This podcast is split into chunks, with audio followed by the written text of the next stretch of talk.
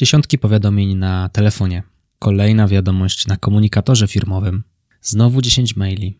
I jeszcze przełożony coś chce, a także koledzy z biura zaczepiają. Jak w takiej rzeczywistości skupić się na zadaniu?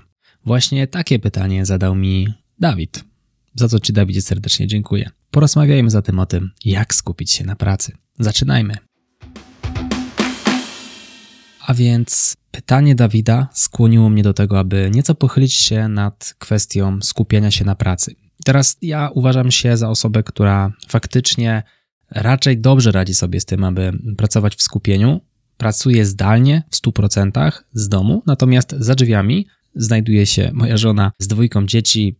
Przeważnie niestety starszy jest chory, a więc oboje są w domu.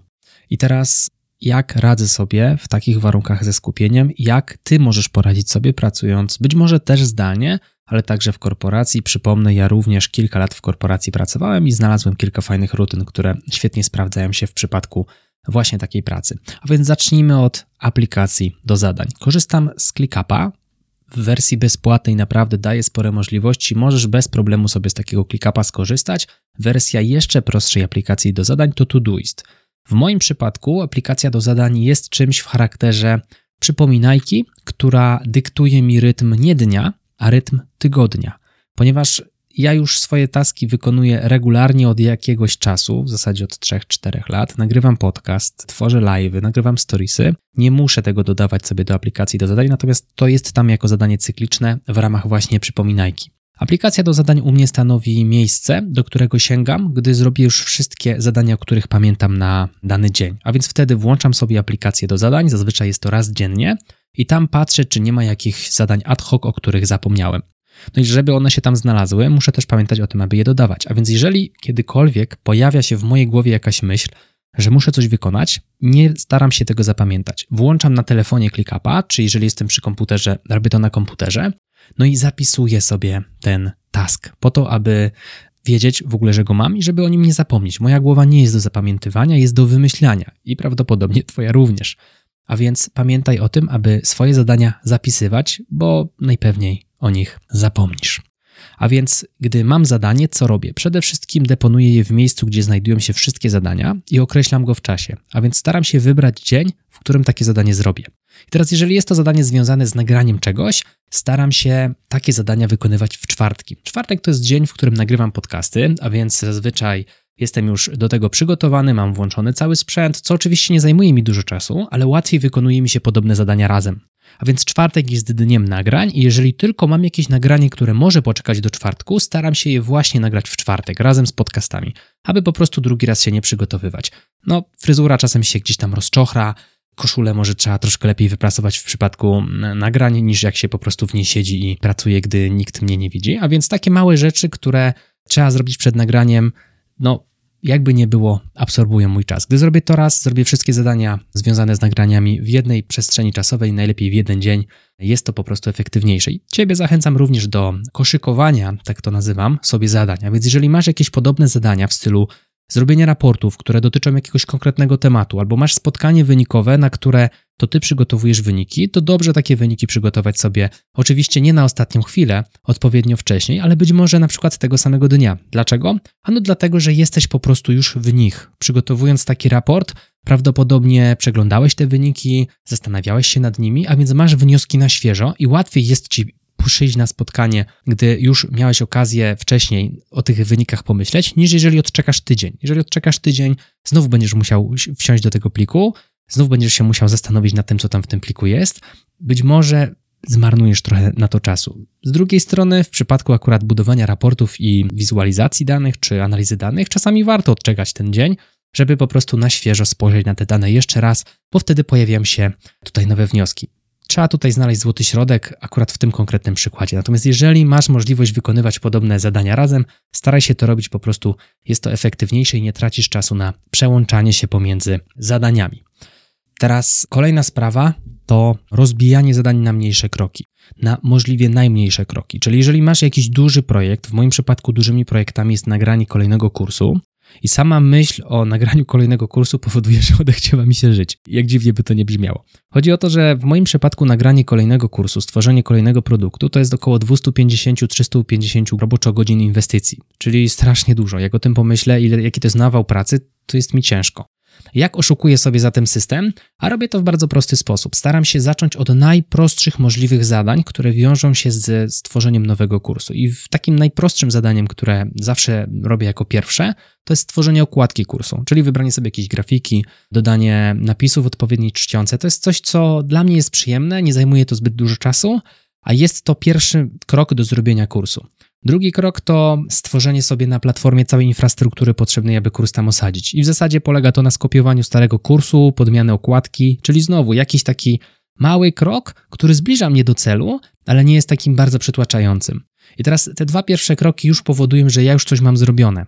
I kolejny krok może być już odrobinę większy, a więc siadam do mapy myśli. W przypadku mapy myśli przeglądam sobie różne materiały, przeglądam książki i wynotowuję z nich do tej mapy myśli rzeczy, które mogą mi się w kursie przydać. Tutaj nie ma żadnego ciśnienia w stylu muszę całą mapę myśli zrobić w jeden dzień. Załóżmy, że w jeden dzień potrzebuję wrzucić tam jedną nową rzecz do tej mapy myśli. I taki właśnie mały krok zdejmuje ze mnie ciężar stworzenia kursu. Ciężko jest stworzyć kurs, ale łatwo jest wrzucić do mapy myśli jeden punkt, gdzie finalnie w takiej mapie myśli zazwyczaj znajduje się około 200-300 pozycji do przeglądnięcia, więc zazwyczaj nie kończy się na jednym punkcie, tylko wstawiam ich już tam kilka.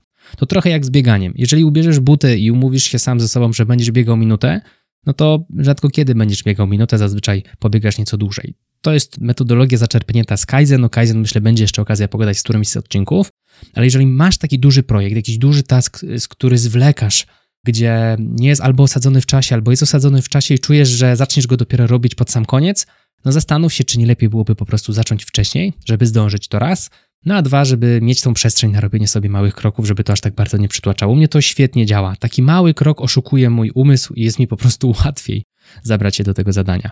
I kolejna fajna rzecz związana z siadaniem do zadań, to jest to, że czuję bardzo dużą ulgę, gdy zrobię rzeczy wcześniej. Przykładem jest podcast, który dla Ciebie nagrywam. Dzisiaj akurat nagrywam go w czwartek. Wczoraj nie miałem dnia. O nieposiadaniu dnia, o braku chęci do wykonywania zadań porozmawiamy dosłownie za moment. Chodzi o to, że zazwyczaj staram się nagrywać podcasty w czwartek, ale są tygodnie, że robię to w środę, czyli umawiam się sam ze sobą, że dobra, to w środę sobie napiszę agendę. Zawsze jak nagrywam dla Ciebie taki podcast, to tutaj na monitorze obok znajduje się mapa myśli, którą sobie wcześniej przygotowuję, żeby po prostu odbijać się od kolejnych punktów, żeby ten odcinek miał składnie. Dlatego ja czasami tak kukam w tą stronę, wspominam o tym w podcastach. Ludzie, którzy oglądają, pewnie to widzą. Jeżeli Ty tego słuchasz, nie widzisz tego, jak pracują moje oczy, czy pracuje moja głowa w czasie nagrywania podcastu. I teraz stworzenie sobie takiej mapy myśli dzień wcześniej często kończy się tym, że nawet dzień wcześniej nagram podcast. I tu znów to Kaizen. Z jednej strony zaczynam takim małym krokiem, buduję sobie taką mapę myśli, najpierw szukam pomysłu, potem buduję mapę i bardzo często kończy się to tym, że jak już mam mapę, mam na świeżo, to nagram od razu odcinek podcastu. I to dla mnie jest wspaniałe uczucie, kiedy ja dzień wcześniej, czasami 2 dni wcześniej mam wykonane zadanie na ten tydzień. Nie wiem, czy u Ciebie to tak zadziała, natomiast ja czuję się po prostu wtedy taki lżejszy, kiedy zrobię te zadania wcześniej, a więc staram się robić je po prostu wcześniej. To pozytywnie wpływa na mnie, na moje samopoczucie. Poza tym dzięki temu dysponuję większą ilością czasu w kolejny dzień, no bo w kolejny dzień powinienem robić podcast, a nie będę go robił, więc mam przestrzeń na tworzenie nowych rzeczy, może usprawnianie tych, które już istnieją. Co do braku poczucia mocy, o której już tutaj dziś wspomniałem. Chodzi o to, że w tym tygodniu, we wtorek i środę miałem 2 bardzo ciężkie dni, mimo że mój mądry zegarek pokazywał, że z punktu widzenia fizjologicznego wszystko jest okej, jestem wyspany, mam niski poziom stresu, jestem dobrze nawodniony, no to jakoś ciężko mi było. Myślę, że jest to związane z sytuacją, która dzieje się na wschodzie w momencie, gdy nagrywam dla Ciebie ten tutaj odcinek. Cóż na to poradzimy? No nic. W tej sytuacji, gdy mam taki bardzo ciężki dzień i nie czuję mocy do konkretnego zadania, staram się znaleźć inne. Bardzo często w pracy tych zadań mamy sporo. I możesz powiedzieć, no Michał, ty pracujesz u siebie, to możesz sobie zadania przerzucać na kolejny dzień, ja pracuję na etacie, to nie mogę. No, wbrew pozorom możesz, tylko jeszcze nie wiesz, że możesz. Chodzi o to, że mamy naprawdę sporo zadań i nie każde z tych zadań musi być zrobione koniecznie dzisiaj. Bardzo często świat się nie zawali, kiedy zrobisz je jutro. Być może jest jakieś inne zadanie, do którego czujesz większy feeling, które mógłbyś zrobić, a dzień później zrobić to, które miałeś zrobić na przykład dziś. I ja tak robię właśnie, tak chciałem zrobić w przypadku podcastu, bardzo chciałem go sobie wczoraj nagrać, żeby znów mieć to uczucie, że jest lżej i że już mam to zadanie na ten tydzień zrobione, ale nie miałem dnia. Próbowałem, nie szło mi to, nie chciałem się kopać z koniem. To jest bardzo ważne, żeby po prostu sobie powiedzieć, no dzisiaj nie ma dnia, nie ma się co męczyć. I wiele razy próbowałem na siłę te zadania dopchnąć. Kończyło się to tym, że moja efektywność w tym dniu lądowała na wysokości 20% normy i przychodził następny dzień, gdzie ja w ciągu 2 godzin zrobiłem więcej niż dzień wcześniej w ciągu 6 czy 8. Nie ma sensu, po prostu nie ma sensu. Historia, przynajmniej w moim przypadku, pokazuje, że na siłę pchanie jakiegoś zadania, do którego no nie ma dzisiaj dnia, jest nieefektywna. Lepiej wziąć po prostu coś innego. I tak wczoraj na przykład usprawniłem sobie narzędzie, które pozwala mi ładować kursantów firmowych, czyli takie hurtowe zamówienia na platformę w bardzo szybki sposób. No i to poszło całkiem fajnie, no ale nie nagrałem podcastu, nic w tym złego. Robię to dzisiaj. Dzisiaj czuję, że jest dzień, a więc go nagrywam. Co do samego skupienia, czyli momentu, w którym już wiem, jakie zadanie będę robił, wiem, jaki będzie kolejny krok, czuję, że jest ten dzień, pora przygotować sobie środowisko. A więc przede wszystkim w moim przypadku jest to muzyka. Przy założeniu, że nie nagrywam podcastu, teraz musi być tutaj cisza. W momencie, gdy jestem w biurze sam i robię zadania, które nie wymagają nagrań, leci tutaj muzyka, albo jest ona na słuchawkach, albo leci z głośników. Soundtracki, w moim przypadku gier typu Assassin's, typu Wiedźmin, czyli takie klimaty trochę wikingowe, trochę słowiańskie, raczej mało słów albo takie, których nie rozumiem, ewentualnie muzyka klasyczna. Bardzo często słucham też muzyki klasycznej i to powoduje, że wchodzę w taki głęboki stan flow, czyli nie ma słów, nic sobie tam nie nucę, nic sobie tam nie śpiewam, skupiam się raczej na pracy, a muzyka jest pewnym tłem. Jeżeli będą leciały kawałki w języku polskim, jeżeli będą leciały kawałki w języku angielskim, akurat w moim przypadku nie działa to dobrze, nie mogę wejść w ten stan flow, bo no coś zajmuje mój umysł, czasami zastanawiam się, o czym ktoś tam śpiewa, jeżeli jest to język obcy, czasami po polsku też. Nie działa to dobrze. Możesz spróbować też skorzystać z Endel.io. Endel.io bodaj to strona, na której jest dedykowana muzyka, która rezonuje z falami umysłu bodaj. Możesz spróbować, ja testowałem, no było ok, ale ta muzyka klasyczna, czy soundtracki z Assassina, z Wiedźmina też całkiem ok się u mnie spisują i po prostu zostałem przy nich na Spotify'u. Możesz też rozważyć słuchawki z Active Noise Cancelling, czyli takie słuchawki, gdzie jak je ubierasz, to one aktywnie działają wygłuszająco na zewnątrz. Czyli to się świetnie sprawdza, jeżeli pracujesz na open space'ie, bo takie słuchawki wygłuszą ci otoczenie. Ktoś będzie tam coś dzwonił, krzyczał, może nie, ale chodził. Takie rzeczy, takie dźwięki zostaną wytłumione przez te słuchawki. Możesz sobie sprawdzić Active Noise Cancelling ANC. Fajna sprawa. Do transportu swoją drogą też, czy do komunikacji miejskiej, do tramwajów, do samochodu może nie do końca bym polecał, bo jednak ten zmysł słuchu przy prowadzeniu jest potrzebny. Co dalej? Przerwy, czyli jesteśmy w tym stanie flow, słuchamy sobie muzyki, pracujemy. Czy robię jakieś przerwy? Robię przerwy na jedzenie i picie, ale tylko poza flow. Czyli jeżeli czuję, że robota idzie, że taski padają jak muchy, kolokwialnie mówiąc, to staram się stąd nie wychodzić. Nie? Nawet jeżeli czuję, że jestem trochę głodny, staram się nie wychodzić, bo wiem, że ciężko jest się do tego stanu flow wprowadzić. To też nie jest tak, że ja siadam i przez 8 godzin pracuję w pracy głębokiej, nic mi nie przeszkadza i jest pełen ogień. Niestety nie. Nie jest tak dobrze. Kiedy już w tym stanie jestem, to bardzo go szanuję. Staram się nie rozpraszać, nie rozglądać na boki, nie patrzeć, co się dzieje za oknem, nie wiem, nie odbierać żadnych telefonów, ale do tego zaraz dojdziemy. Czyli bardzo dbam o to, żeby trzymać się w tym stanie flow jak najdłużej. Każde przełączenie się pomiędzy taskiem, zobaczenie kolejnego okna już z tego stanu nas wyciągnie, bo zaczniemy się zastanawiać, co tam jest, no już nie skupiamy się na tym zadaniu, na którym teraz pracujemy, a więc unikajmy takich rozproszeń. Czy nas ktoś zagada, czy nie wiem, wyskoczy jakieś powiadomienie na telefonie, unikajmy tego. Zaraz będziemy mówili o tym, jak się przed tym zabezpieczyć. Zachęcam cię do przeczytania książki Cala Newporta, Deep Work, Praca Głęboka, ona jest w języku polskim, i drugiej książki Esencjalista, Grega McKeowna, ciężko jest mi tutaj to nazwisko przeczytać. Znajdziesz je w języku polskim, w języku angielskim.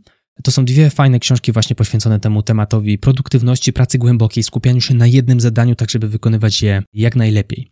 I teraz, kiedy ja wychodzę z tego stanu flow świadomie, czy ja tak już dopóki nie zasnę przed komputerem, to działam? No nie. Dochodzi w pewnym momencie u mnie do takiego dziwnego zjawiska, które obserwuję regularnie, to znaczy problemu ze składaniem słów i problemu z myśleniem. To jest scena, w której ja jestem po prostu ultra zmęczony i świadomie wychodzę z tego stanu flow. Nie klei mi się nic, po prostu czuję, że nic mi się nie klei. To jest scena, w której ja rezygnuję ze tego stanu flow, jeżeli on się oczywiście sam wcześniej nie skończył, wychodzę z niego, dlatego że ta praca nie jest już efektywna. Ja dalej bym tam mógł siedzieć, coś grzebać, ale to nie ma sensu. W przypadku pracy z domu, która jest moim udziałem, podstawowa rzecz to często odpowiada mnie, zanim jeszcze padnie pytanie. Czyli zdarza się, że ja tutaj w pracy głębokiej coś robię, żona otwiera drzwi, Michał mówi nie. Wyjdź, teraz nie dam rady, praca głęboka, zamykaj. zamyka drzwi, nie wchodzi, nie? Albo dzwoni, jeżeli dzwoni raz, nie odbieram, jeżeli dzwoni drugi raz, odbieram, bardzo często jak dzwoni drugi raz, no to solidny powód jest do tego. Czasami przy pierwszym telefonie żona się czasami zreflektuje i powie, że po prostu nie było to istotne. Nic w tym złego, brzmi jakbym był jakimś złym mężem, ale to nie tak działa.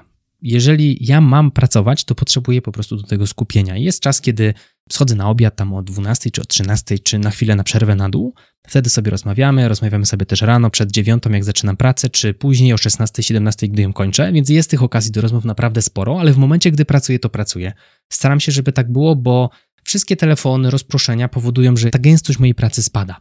Telefon jest poza zasięgiem ręki, to znaczy on jest tam, mam dość duże biurko, 190 cm szerokie, głębokie na 90, a więc ręką nie dostanę. Muszę się wychylić, żeby ten telefon zabrać, natomiast on jest postawiony w pion, żebym widział, kto dzwoni. Jeżeli dzwoni ktoś faktycznie coś, spodziewam się telefonu albo coś się stało, bo żona dzwoni 2 razy z rzędu, to żebym to widział, żebym też miał kontakt ze światem, ale nie taki, że co chwilę sięgam i sobie tam scrolluję jakieś media społecznościowe. Na tym mi właśnie nie zależy, tego chciałbym uniknąć. Stąd ten telefon jest oddalony, nie jest tutaj gdzieś w zasięgu ręki, bo bym na pewno zaraz po niego sięgnął. Co do samych powiadomień na telefonie, nie mam żadnych, podkreślam żadnych, ani na telefonie, ani na komputerze.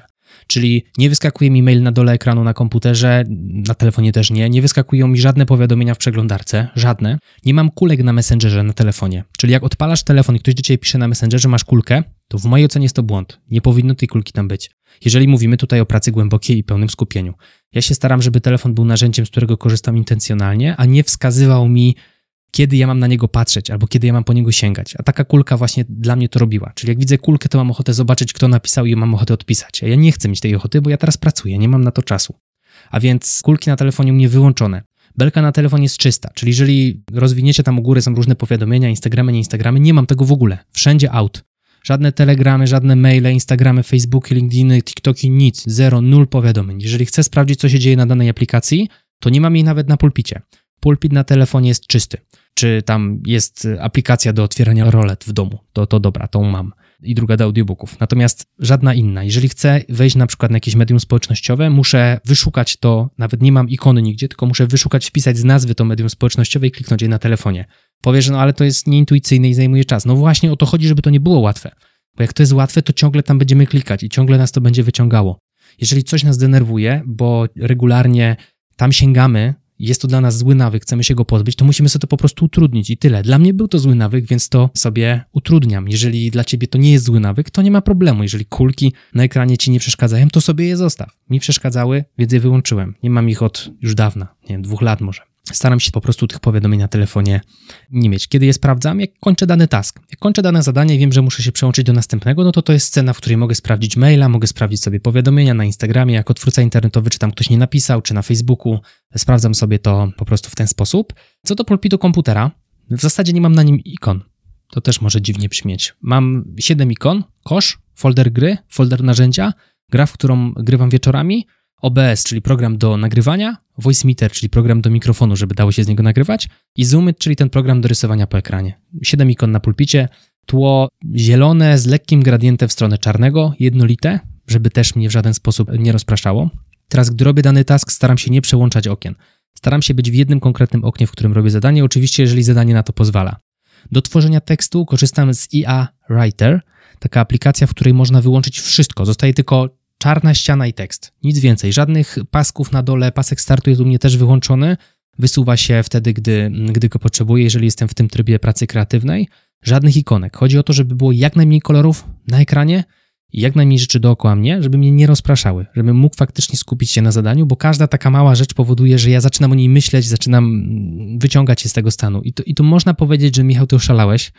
Z boku to może tak wyglądać, ale po prostu dzięki wyzbyciu się wszystkich rozpraszaczy mogę skupić się na zadaniu i pracować efektywnie i nie siedzieć po 12 godzin przed komputerem, tylko robić rzeczy, które mają zostać zrobione szybko i zajmować się fajnymi rzeczami jak rozrywką czy spędzaniem czasu z rodziną, a więc staram się maksymalnie tą efektywność moją zagęścić. Czyli wszędzie, gdzie się da, ukrywam paski, jeżeli nie są mi one potrzebne przy wykonywaniu zadań, jak na przykład przy tworzeniu tekstu nie są mi potrzebne, czy przy tworzeniu jakichś grafik też nie są mi potrzebne. Gdy jestem w trybie tworzenia pasek Windowsa, również znika. Co dalej? Na biurku czy coś mam? Mam na biurku tak. 2 monitory, mikrofon, kamerę, tablet, z którego steruję systemem do nagrywania, ale uwaga, tablet jest wyłączony i wygaszony, jeżeli nie nagrywam. Jak nagrywam, to on się po prostu, ja go specjalnie włączam dopiero jak nagrywam, znaczy po prostu włączam jego ekran. I kubek jeden, zawsze jeden, nie więcej, nie mam tutaj sterty kubków i 14 butelek, czy jakichś innych rzeczy, które mogłyby mnie rozproszyć. Mam słuchawki na Bluetooth, które czasami używam w momencie, gdy słucham jakichś podcastów czy innych rzeczy. Dlaczego akurat słuchawki na Bluetooth? No bo gdy słucham z głośników, ten dźwięk nie jest aż tak wyraźny. Lepiej słucha mi się po prostu na słuchawkach dousznych niż na głośnikach. No i co ja tu jeszcze mam? Klawiaturę i mysz, nic więcej. Żadnych papierów, żadnych innych rozpraszaczy. Telefon gdzieś tam leży za monitorem, poza zasięgiem ręki. Dlaczego tak? Znowu, minimalistycznie. Im mniej fantów w zasięgu wzroku, tym lepiej. Nagrywałem o tym dedykowany odcinek, który się nazywał Twoje biurka efektywność. Znajdziesz go pod numerem 124, czyli ten odcinek podcastu opowie Ci więcej o tym, dlaczego na biurku tyle, a nie więcej. Jak sobie ułożyć tę przestrzeń w pracy, aby biurko było Twoim pomocnikiem w efektywności. Czyli tak w dużym skrócie, podsumowując cały ten odcinek, kluczem jest unikanie rozproszenia i wszystkiego, co za tym stoi. Czyli jak najmniej ikon, jak najmniej kolorów, jak najmniej bodźców, jak najmniej zaczepek od innych, jak najmniej powiadomień. Ma być czysto wszędzie, dookoła Ciebie, przed Tobą, na wszystkich pulpitach, na wszystkich urządzeniach. Im mniej bodźców, tym lepiej. To jest w ogóle klucz do wszystkiego. Najlepiej się zamknąć w jakiejś pustelni na czas pracy i wrócić z niej dopiero po pracy. To byłoby idealne. I teraz myślałem, że to jest niemożliwe w korporacji, ale w korporacji też było to możliwe. Można to zrobić w następujący sposób. Możesz sobie wziąć salkę do spotkań i zabukować ją na przykład na 2 godziny, tam stworzyć sobie tą przestrzeń do pracy głębokiej i jasne, ktoś może powiedzieć, wziąłeś dużą salkę sam. Znajdź kilka osób, być może swojego działu, swojego zespołu, które również chcą to wdrożyć i weźcie sobie, nie wiem, 4-osobową salkę, 5-osobową salkę. Czasami są takie focus roomy 1-osobowe. Warto z tego korzystać i nawet jeżeli robicie to razem z tymi osobami, jest taka fajna praktyka, którą ja uskuteczniam co prawda zdalnie, ale fajnie to działa. Robimy to z Wojtkiem Bizubem. W piątki spotykamy się na 2-godzinnym spotkaniu zdalnym, czyli zaczynamy 10-minutowym, 5-10-minutowym wstępem, mówimy co będziemy robili przez następne 2 godziny, a następnie umawiamy się, że wszystkie te czynności to są czynności związane z usprawnieniami w naszych firmach, czyli jeżeli pracujesz jako, nie wiem, analityk, możesz się umówić sam ze sobą, że raz w tygodniu poświęcasz godzinę czasu pracy, czy 2 godziny, w zależności na to, ile masz przestrzeni, na usprawnianie swoich obecnych rozwiązań, a nie na pracę w nich, nie? Czyli to co innego odpisywać na maile klientom, a co innego sprawiać, aby firma działała efektywniej. Co innego podejmować decyzje na podstawie tych formularzy wynikowych, które stworzyłeś, a co innego powodować, żeby sam proces aktualizacji tych wyników był szybszy, żeby nie absorbował Ci aż tyle czasu. Czyli co najmniej 2 godziny tygodniowo, dzięki tego typu spotkaniom pracuję sobie nad firmą, a nie w firmie. I tak samo Ty możesz pracować nad swoimi plikami, a nie w tych plikach, co spowoduje, że długoterminowo zaoszczędzisz sporo czasu. Z gwarancją bliską 100%. Na końcu takiego spotkania robimy podsumowanie. Dodaję też taki dodatkowy boost, jeżeli masz problem z tym, żeby się skupiać, no to zobligowałeś się przed innymi, że w ciągu godziny czy 2 będziesz wykonywał jakiś konkretny rodzaj zadania i głupio tak po 2 godzinach powiedzieć, że w sumie to nie robiłem tego, tylko robiłem coś innego, nie? Mając taką umowę jest to trochę bardziej wiążące, tym bardziej, że to będą osoby zaufane, więc tam nikt Cię nie zbije, jak nie zrobisz tego zadania, ale po prostu będziesz się czuł tak średnio.